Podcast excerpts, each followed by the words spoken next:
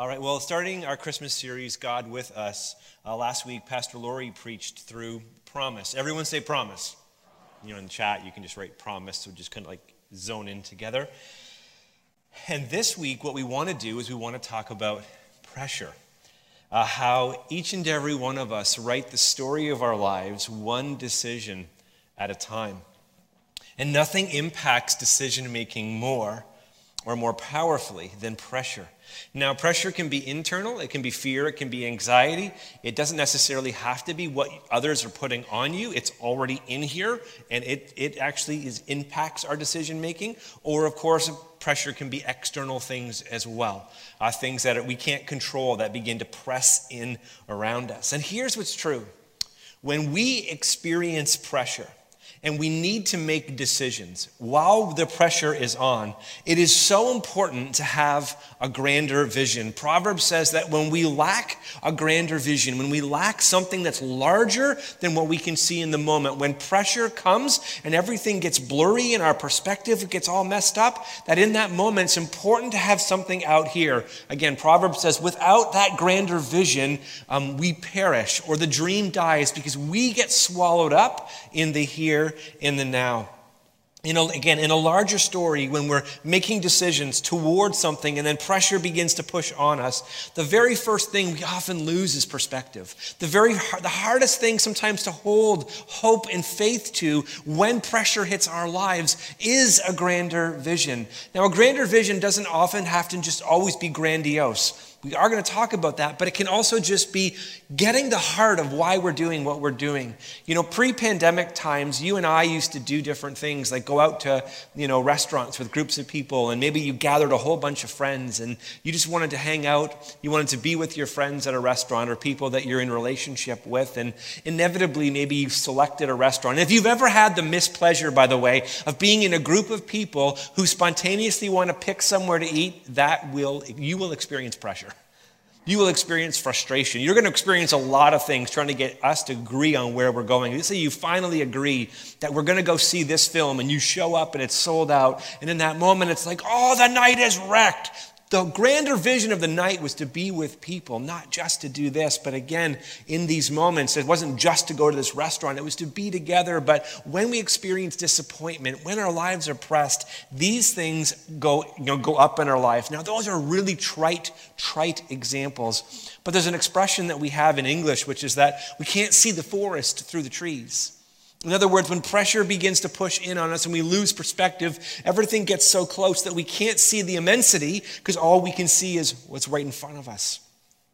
You know, as a pastor, uh, maybe you're in a different space, but for me, I've had a chance to pray with other pastors uh, in the nation who are now experiencing pressure, and their church was struggling, in some cases, struggling mightily before the pandemic.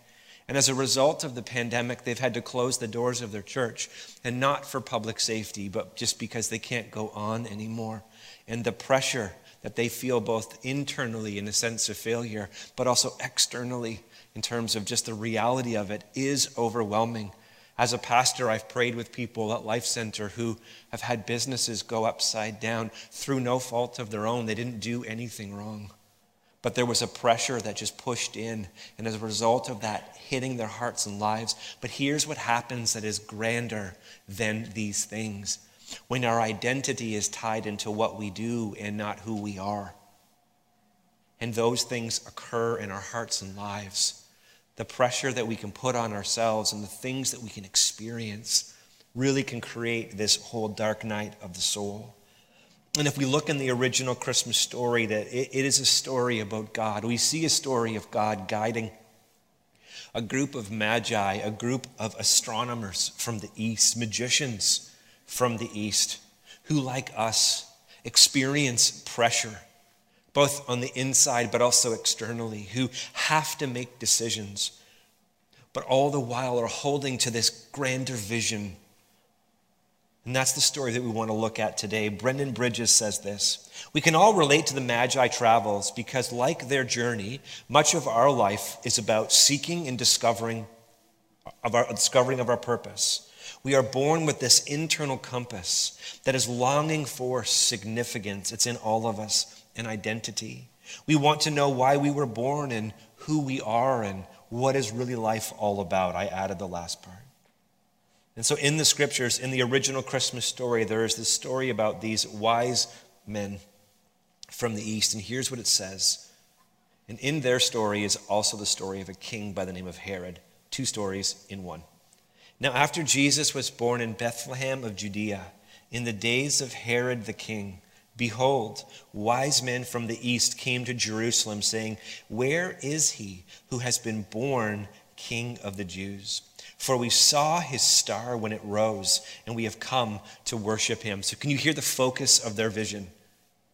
Can you hear the focus of it? It's very, very specific. They are following a star looking for a Savior for the heart expressed purpose of worship. This is why they're doing what they're doing. And here's what it says When Herod the king heard this, he was troubled, and all Jerusalem with him, because when the king is troubled, he makes everybody else experience trouble. And assembling all the chief priests and scribes, the people, he inquired of them where the Christ was to be born. And they told him, In Bethlehem of Judea. For so it is written by the prophet, And you, O Bethlehem, in the land of Judah, and by no means least among the rulers of Judah, for from you shall come a ruler who will shepherd my people, Israel. Then Herod summoned the wise men secretly and ascertained from them what time the star had appeared. And he sent them to Bethlehem, saying, Go and search diligently for the child. And when you have found him, bring me the word, that I too may come and worship him. Pause. Not every guide in your life is a godly guide. Not every guide that appears in our story is actually leading us not only where we need to go. Notice that for the wise men and for Herod, the destination was the same, but the motive was entirely different. For the wise men, they had come to worship. For Herod, he is coming to kill. So, not every guide we can trust simply on the basis of what their words say. How many of you know that you and I are both word and deed? That with our lips we can say things, and with our lifestyle we can actually show what we truly believe. You don't think it's true. I want to take you back to a different story where Peter says to Jesus with his lips, I will never betray you, though everyone betrays you, not me. And by his lifestyle, it shows who he really is. In fact, it's a powerful story. Just we're going to touch on it like a rock skipping on the water. Jesus says to Peter, What does he say to him? You're going to deny me. And Peter essentially says to Jesus, I know me better than you know me. And here's what I want you to know the God of the universe knows you better than you know yourself, knows me better than I know myself. And in that moment, is it ultimate truth or my truth? So here we see it also within this story. Let me keep reading. After listening to the king, they went on their way. And behold, the star that they had seen when it rose went before them until it came to rest over the place where the child was. And when they saw the star, they rejoiced exceedingly with great joy. And going into the house, they saw the child with Mary, his mother, and they fell down and they worshiped him. Then, opening their treasures, they offered him gifts of gold and frankincense and myrrh which, if we had time, which we don't today, it's very interesting that you'd give a baby a gift that signifies their death, which is myrrh. And being warned in a dream not to return to Herod, they departed on their own country by another way. Like the Magi, life, my life, your life, is never without pressure. It is never without decisions, and importantly, having a grander vision. Pressure can impact all of our lives in different ways. And here's one of the things that we do with one another that is often not helpful is we get into pressure comparative stories. Someone tells a story of their experiencing pressure, and someone else comes along and goes, You think that's pressure? And we always try to one up each other like it matters at all. It's not a competition. You know, when I, as a 47 year old man, when I think back to when I was 15, 16 years old and what I understood to be pressure, now to what I know and have experienced as pressure, I can see, yes, the difference, but as a 15, 16 year old, didn't much matter because I didn't have the experience. That was pressure. Exams were pressure. They're pressure. But I'll never forget when Lori and I had, well, each of our children, but in particular when we had our first child. We had our first child, like many of you do, in a hospital. Do you not know what the audacity they had to say to us? Like after a couple of days' stay, do you know what they had the audacity to say to us? You can take your child home. How dare they? I've never felt pressure previous until, like, we had nine months to, well, about 10 months to prepare for that moment. And I never thought about what it would be like to drive home with your child. It was just this moment of like pressure. I totally forgot how to drive a car. How fast do I go? How do I know? Do I stop it? What's going on? And as a husband, I knew something had totally changed because when we got into the car, Lori didn't get into the front seat with me, she got into the back seat. And I realized things have changed. Hey, is this a good time to talk about how I feel? No, not at all, because I'm a wise man. Pressure. Pressure. And you may have never had children, so you're like, well, I, I can't relate to that. But you've had pressure in your life as a leader. I've felt the pressure of having to make a tough call, a tough decision, grabbing a grander vision. And then in making the decision, knowing it's going to have negative consequences on somebody else's life and them experiencing those negative consequences, they're going to be able to say whatever they want to say, and I can say nothing. And you feel the pressure. You feel it. You know what pressure does? Pressure reveals what's already there. It just reveals sometimes what's already there. You haven't lived until you've experienced pressure and something has come out of you, and then you have shocked yourself in saying, Where did that come from? Like, where, where did that response come from? It was already there.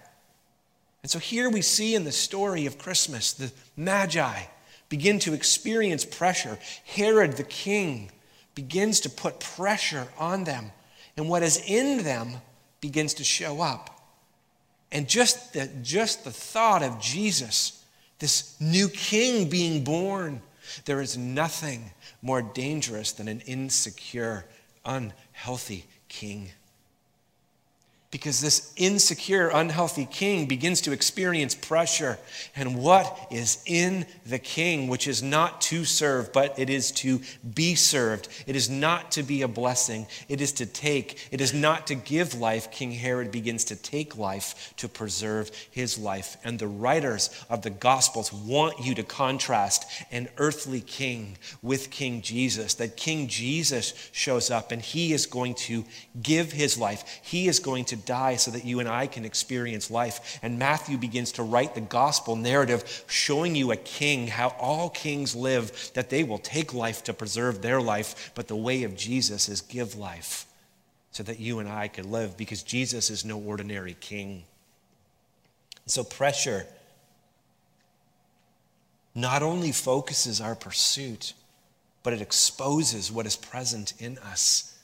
Church, let's allow pressure to sometimes expose and bring up the stuff that God's trying to get out of us. As a culture, we are experiencing pressure. Let's let it root out things that we feel make us strong, but really just make us sick.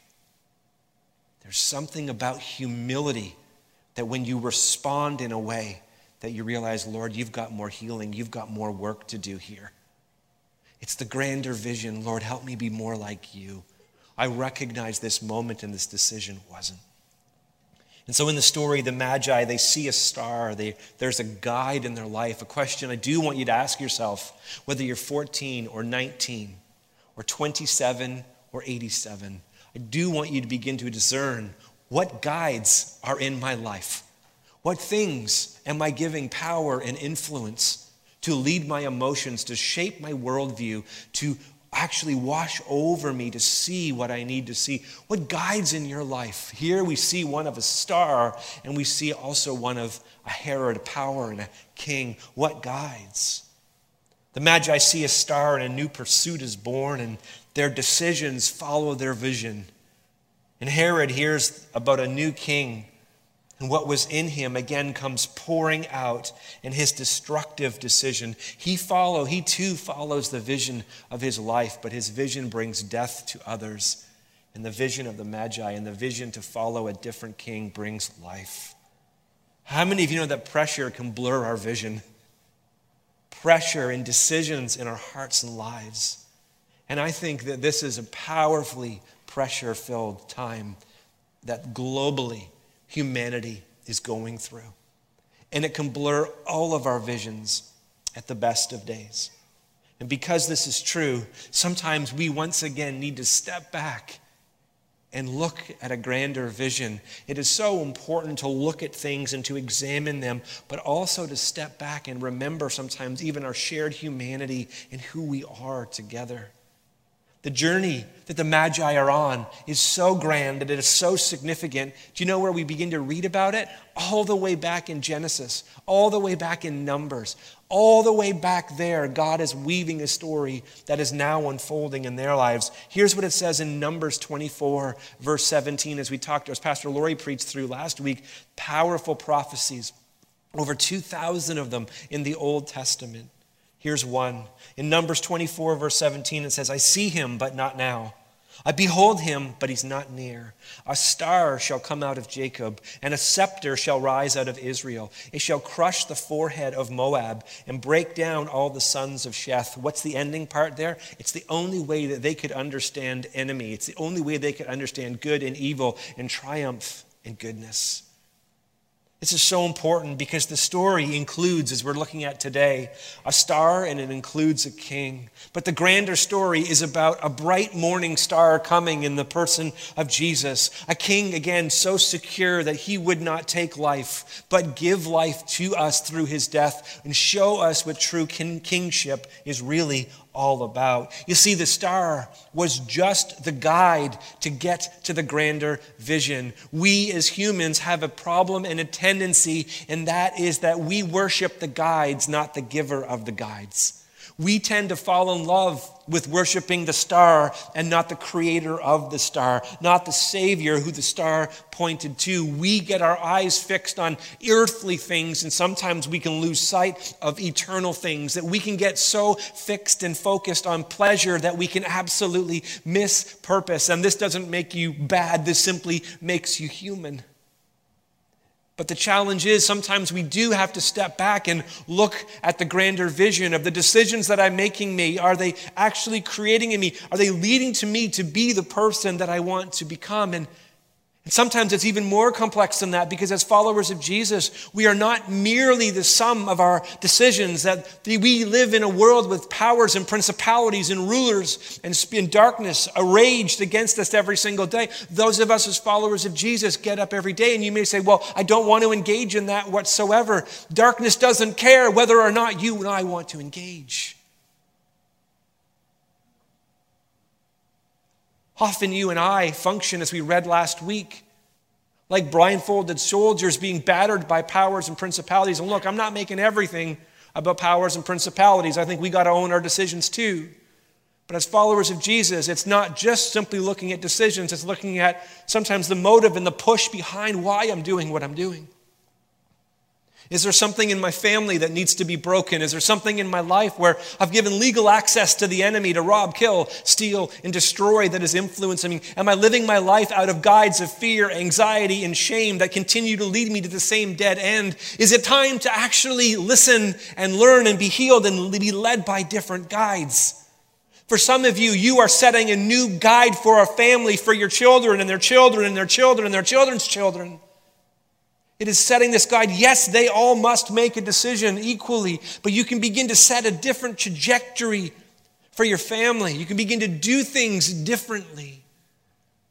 For some of you, that's the pressure you are feeling in intercession as you pray for your kids, as you pray for your family, as you pray for those who don't know Christ, as you pray for those that you love being led by guides that you know only lead to dead ends. This is the pressure that you feel in intercession, that you pour your heart out to God, knowing that He is all powerful and you recognize I am powerless to choose this for them, but God can. It is looking at a king like we, in the story of our lives is again, do I engage like a king and try to control and manipulate, or do I trust that God is leading and guiding, and even though sometimes I can't see it? These are the pressures that we all feel.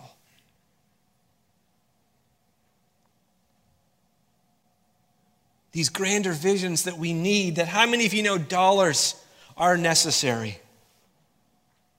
Lori and I will know what it's like Early on in our marriage, we know what it's like to have a lot more month than money. I know the pressure that that feels like. I know what it looks like to spend too much and to have Visa come as a guide and begin to direct your steps. I'm choosing intentional words here. I know what this feels like. And they don't do it with kindness, they do it with something called compounding interest. There's a reason why our mortgages are called death grips, mortgages, mortician, mortgage. It can feel like that at times. Dollars, again, are a necessary pursuit, but sometimes we got to step back and realize is my life all about dollar, or do I see something grander, which is destiny?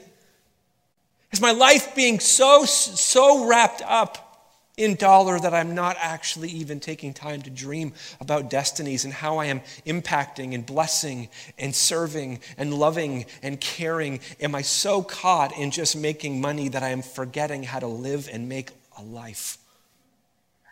We need to have grander visions sometimes. Education is so important. It is so vitally important. Education is vitally important. Yes and amen. But so too is equipping others. If everything in education is simply for you, then you're missing the grander picture and the grander dream. Education is not for you, it is for you to make a Jesus sized difference in the world in which, in the sphere in which God places you. Don't miss the grander vision, or you will fall prey to worshiping a smaller dream. You see, following a star for the Magi was a necessary pursuit, but falling down and worshiping a Savior, ah, that was the grander vision. Following the star was necessary, but it was to actually lead them to the Savior. It wasn't following that they were engaging, it was falling down in worship that their heart and their affections were rooted in. You know, for Life Center, Gift for Kids is what we do every single year. You know, the, but the grander vision behind Gift for Kids, behind helping parents, investing into parents so that they can buy gifts for their kids? Is it so that kids could have toys at Christmas and something to open at Christmas? Yeah, that's, that's part of it. But more so than that, the grander vision is that parents would know that there is a God who loves them. That kids would know on Christmas morning whether it is seed form and they recognize it or not that it's not about the toy, it's about the treasure of knowing that there is a Heavenly Father who loves them and sees them and cares about them. This is the heart of it. Life Center, did you know that this season as a church, this is an astounding number that we as a church are going to be giving away this season $255,000. $100,000 and I'm not saying it, yeah, I'm not saying it in a braggadocious way. I'm saying it in a sense of saying you're not going to find it on social media because everything, you know, right now it's just popular to kick the church. Just kick it, just kick it, just kick it. But I want you to know that all around the world, churches are doing extraordinary things. We as a church, as a whole church at our business meeting, paused our downtown and we've taken $100,000 out of that and we are behind the scenes giving it away to churches in our city, helping them bridge to another day. We're giving $80,000 away to ministries that are doing doing tremendous, making a Jesus sized difference, and then we're going to help them run further and faster. Gift for kids, Christmas hampers, all of these things. What's the heart behind that? So that people can go, Life Center, good job. No, no, no. So they may know that there is a God who is generous, who is good. It is his nature and it is character. And we as the church, this is what we're called to do, that we don't only create problems, sometimes we serve and we are more like Jesus. Lord, because God is generous, so we can take his nature and his character.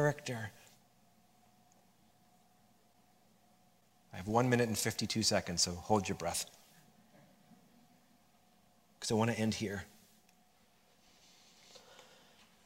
Matthew chapter 2, verse 12. What do I do if I've had pressure hit my life and I've zigged and I should have zagged? What do you do if you aren't really proud of your decisions? What do you do if you, what came up, damaged a relationship that's going to maybe take a long time to repair? Now, what do we do? Well, here's what it says, and it's the hope of the gospel. In being warned in a dream not to return to Herod, it says the Magi, they departed to their own country. Three words that I want you to grab hold of, church. You ready? By another way. Aren't you glad that we serve the God of by another way? That yes, your, your decision may have pulled you off this path and you may be on this path, but here's what I want you to know God knows how to route you by another way. God knows how to intervene wherever you are. You are one obedient step away from back on the purpose and plan that God has for your life. We've shared this before as well too. Some of us have more faith in our GPS systems and technology than we do the king of the universe. If you make a wrong turn and your GPS can reroute you, how much more the creator of all things, not just the creator of that technology that's relying on satellites in the sky. I don't know about you, but I would rather trust the God who knows every molecule, every inch of creative design in the entire planet. He can reroute me better than any technology can. Trust God to take, make your next step an obedient step. Wherever rules, whatever rules us, when pushed, that's who we follow. Isaiah 41, verse 10 says, Fear not, for I am with you. Be not dismayed, for I am your God, and I will strengthen you. I will help you. I will uphold you with my righteous hand. Isaiah 43, verse 19 says, Behold, I'm doing a new thing. For some of you are saying, There's no way God can move here. I hear it and that's nice, but there's no way He can move in my life. Well, behold, I'm doing a new thing. Now it springs forth. Do you not perceive it? I'll make a way in the wilderness and rivers in the desert. Rivers in the desert. Is anything too difficult for our God? No temptation has overtaken you that is common to man. God is faithful, and he will not let you be tempted beyond your ability. But the temptation, he will also provide the way of escape he will provide another way that you may be able to endure it.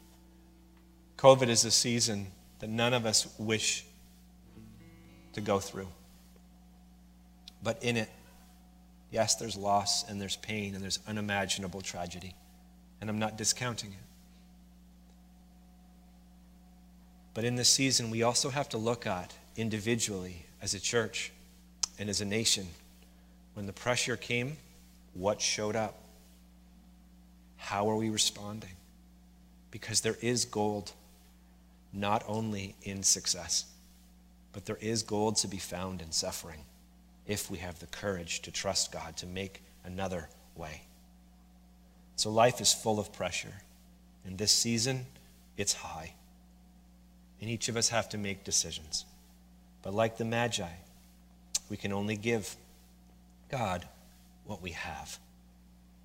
And Christmas is, regardless of the pressure or the decision, that wherever you are, because of the work of King Jesus, God is with us. So today, in this season, would you let God be both God and guide, and a gift that only you can give? Jesus, in this season, is not a perfect heart that's not possible for any of us. But you can give God one thing you can give him a grateful heart. And it's a gift. that only you can give. Together, just be ministered to as the team sings about gratitude this morning in the midst of pressure and decisions.